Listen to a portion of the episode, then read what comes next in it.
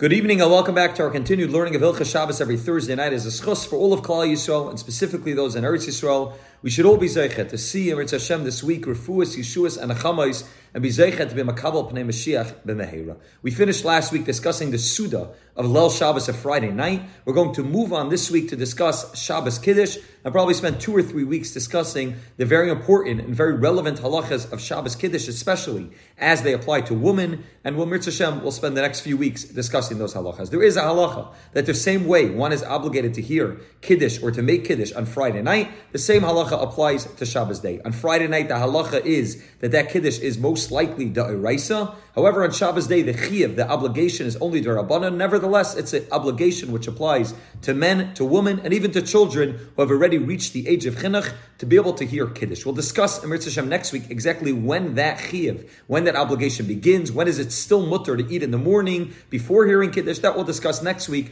but nevertheless there is an obligation for everybody to hear or to make Kiddush on Shabbos morning just as there is on Friday night. However, there are many differences between the Kiddush of Friday night and Shabbos day. And probably the most obvious difference is what needs to be said by Kiddush on Friday night versus Kiddush on Shabbos day. Kiddush on Friday night, as we've mentioned in previous shirim, the main real part of the Kiddush is the fact that you're sanctifying the day. The fact that you're declaring that today is a day which is holy, a day which of Shabbos. And therefore the main part of the Kiddush is not the Borei Pri Hagafen.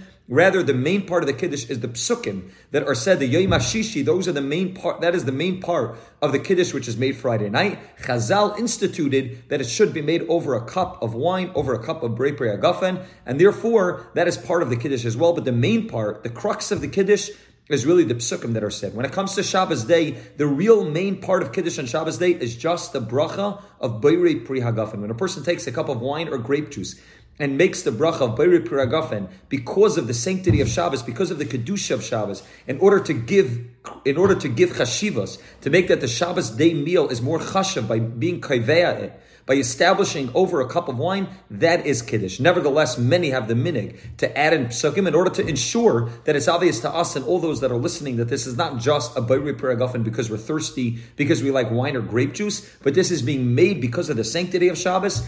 And therefore, many introduce the bracha of Borei Pri Hagafen with various psukim. The Shamru Zachar Shabbos, L'Kad Shai, many introduce it with various psukim. And it is important to know that the Mishnah speaks out that many will mistakenly begin Kiddush with the words Al Kein Beirach. They'll begin it with that part of the Kiddush, which is the part that many make loud. They'll begin and they won't say the psukim before. The Mishnah said is that is an improper thing to do, because Al Kein Beirach is in the middle of a pasuk, and any pasuk that Moshe Rabbeinu gave us as a full pasuk, we try not to chop up and only to utilize half of the pasuk. Therefore, it is important that one either just says the Borei Pri Hagafen or says the full sentence which comes before the Borei Pri Hagafen, either V'shamru Zachru, or at least the full sentence which comes right before the bracha of Borei Pri Hagafen.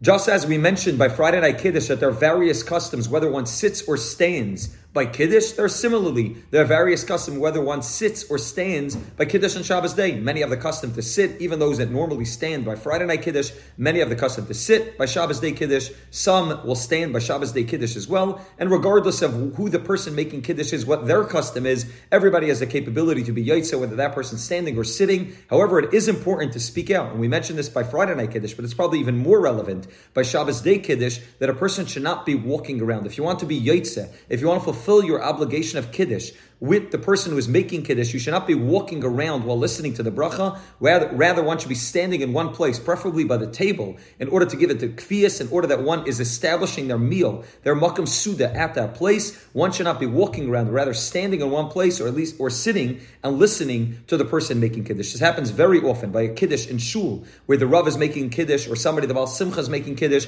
and he's making it loud, and people are still moving around the shul, people are folding up their talesim, the women are coming in and moving around. It's important to stop, to listen, to make sure that you're listening to every word of the Borei Pri Hagafen, and that way ensuring that one is Yitzeh, the Kiddush, from the person making the Kiddush. We mentioned as well that by Kiddush on Friday night, it is not an obligation to drink from the Kiddush cup or from the wine from the Kiddush cup in order to fulfill your obligation of Kiddush. It is rather a mitzvah min hamafchar. It is a proper thing to do, but you can nevertheless fulfill your obligation of Kiddush without drinking any of the wine. And the same halacha would apply Shabbos day. Although there are those that learn that Shabbos day is more stringent in this case, and one does need to drink, the general consensus of most poskim is that Shabbos day is like Friday night. One does not need to drink from the cup of Kiddush. Rather, it's a mitzvah min hamafchar. It's a proper thing to do if one can. And again, that's a halacha, which is very relevant. Shabbos day, you go to a Kiddush in shul, somebody makes a simcha, a Kiddush, and you hear somebody making Kiddush. There's a man standing on the other side of the mechitzah making Kiddush for everybody, but he's not able to give out enough grape juice or wine to all of the women that are there, to all the people that are there. One can nevertheless be Yitzah Kiddush. We'll speak out in the next video that it has to be b'makom suda, but one does not need to actually taste from the wine or grape juice. The Kiddush was made in order to be Yitzeh, the din of Kiddush. However, it is important that one who is listening to the Kiddush waits until the person who is making Kiddush drinks a molly lugma. They drink a cheekful of that wine or grape juice before you begin to eat or drink something else, which means if you're standing by a Kiddush and the Rav or the Baal Simcha is making a Kiddush immediately after making Borei Pri Hagafen, you don't need a taste from that cup, but don't begin immediately drinking or eating anything. Wait until the Rav or the Baal Simcha, whoever is making Kiddush, has drank from his cup a molly lugma, a cheekful, and only then can you then go ahead and make a mezayinus. Then you can eat the things, the items that are in front of you, and that way you fulfill your obligation of Kiddush with that person's bracha. And then you'll have the b'makom suda with the food that is being eaten by you after he has already drank from the cup of Kiddush. While we did mention in the last video that it's not necessary to drink from the cup of wine, that the person making Kiddush has made Kiddush over that cup, and nevertheless, it is crucial that a person has Kiddush b'makom suda. And that means that the Kiddush needs to be made in the place of the suda, not just the physical location, but also that a person needs to have an actual suda. Now, the obvious, simplest way is that you make Kiddush Shabbos day when you come home. The husband makes Kiddush, somebody, the Baal Habayis, makes Kiddush, and then you immediately go to washing and eating the suda. However, that is not always practical. Very often, a person makes Kiddush in shul, hears Kiddush in shul. Very often, there's a simcha, and a person wants to go and hear Kiddush and eat something before coming home and eating the meal. Very often, the husband and children will come home from shul and the family is not yet ready to sit down for the meal, and therefore they want to make a small Kiddush with some mezayinus before and only later eat the suda. And therefore the poskim can bring down that although for Friday night we generally do not have Kiddush makom suda with mezayinus, we will not generally not say that we'll make Kiddush and then eat mezayinus and that will be considered to be a Kiddush. Rather, we generally lechatchila try to make Kiddush and then immediately have the suda, actual bread. When it comes to Shabbos day Kiddush, since it's not as stringent, it's only a d'Rabbanan,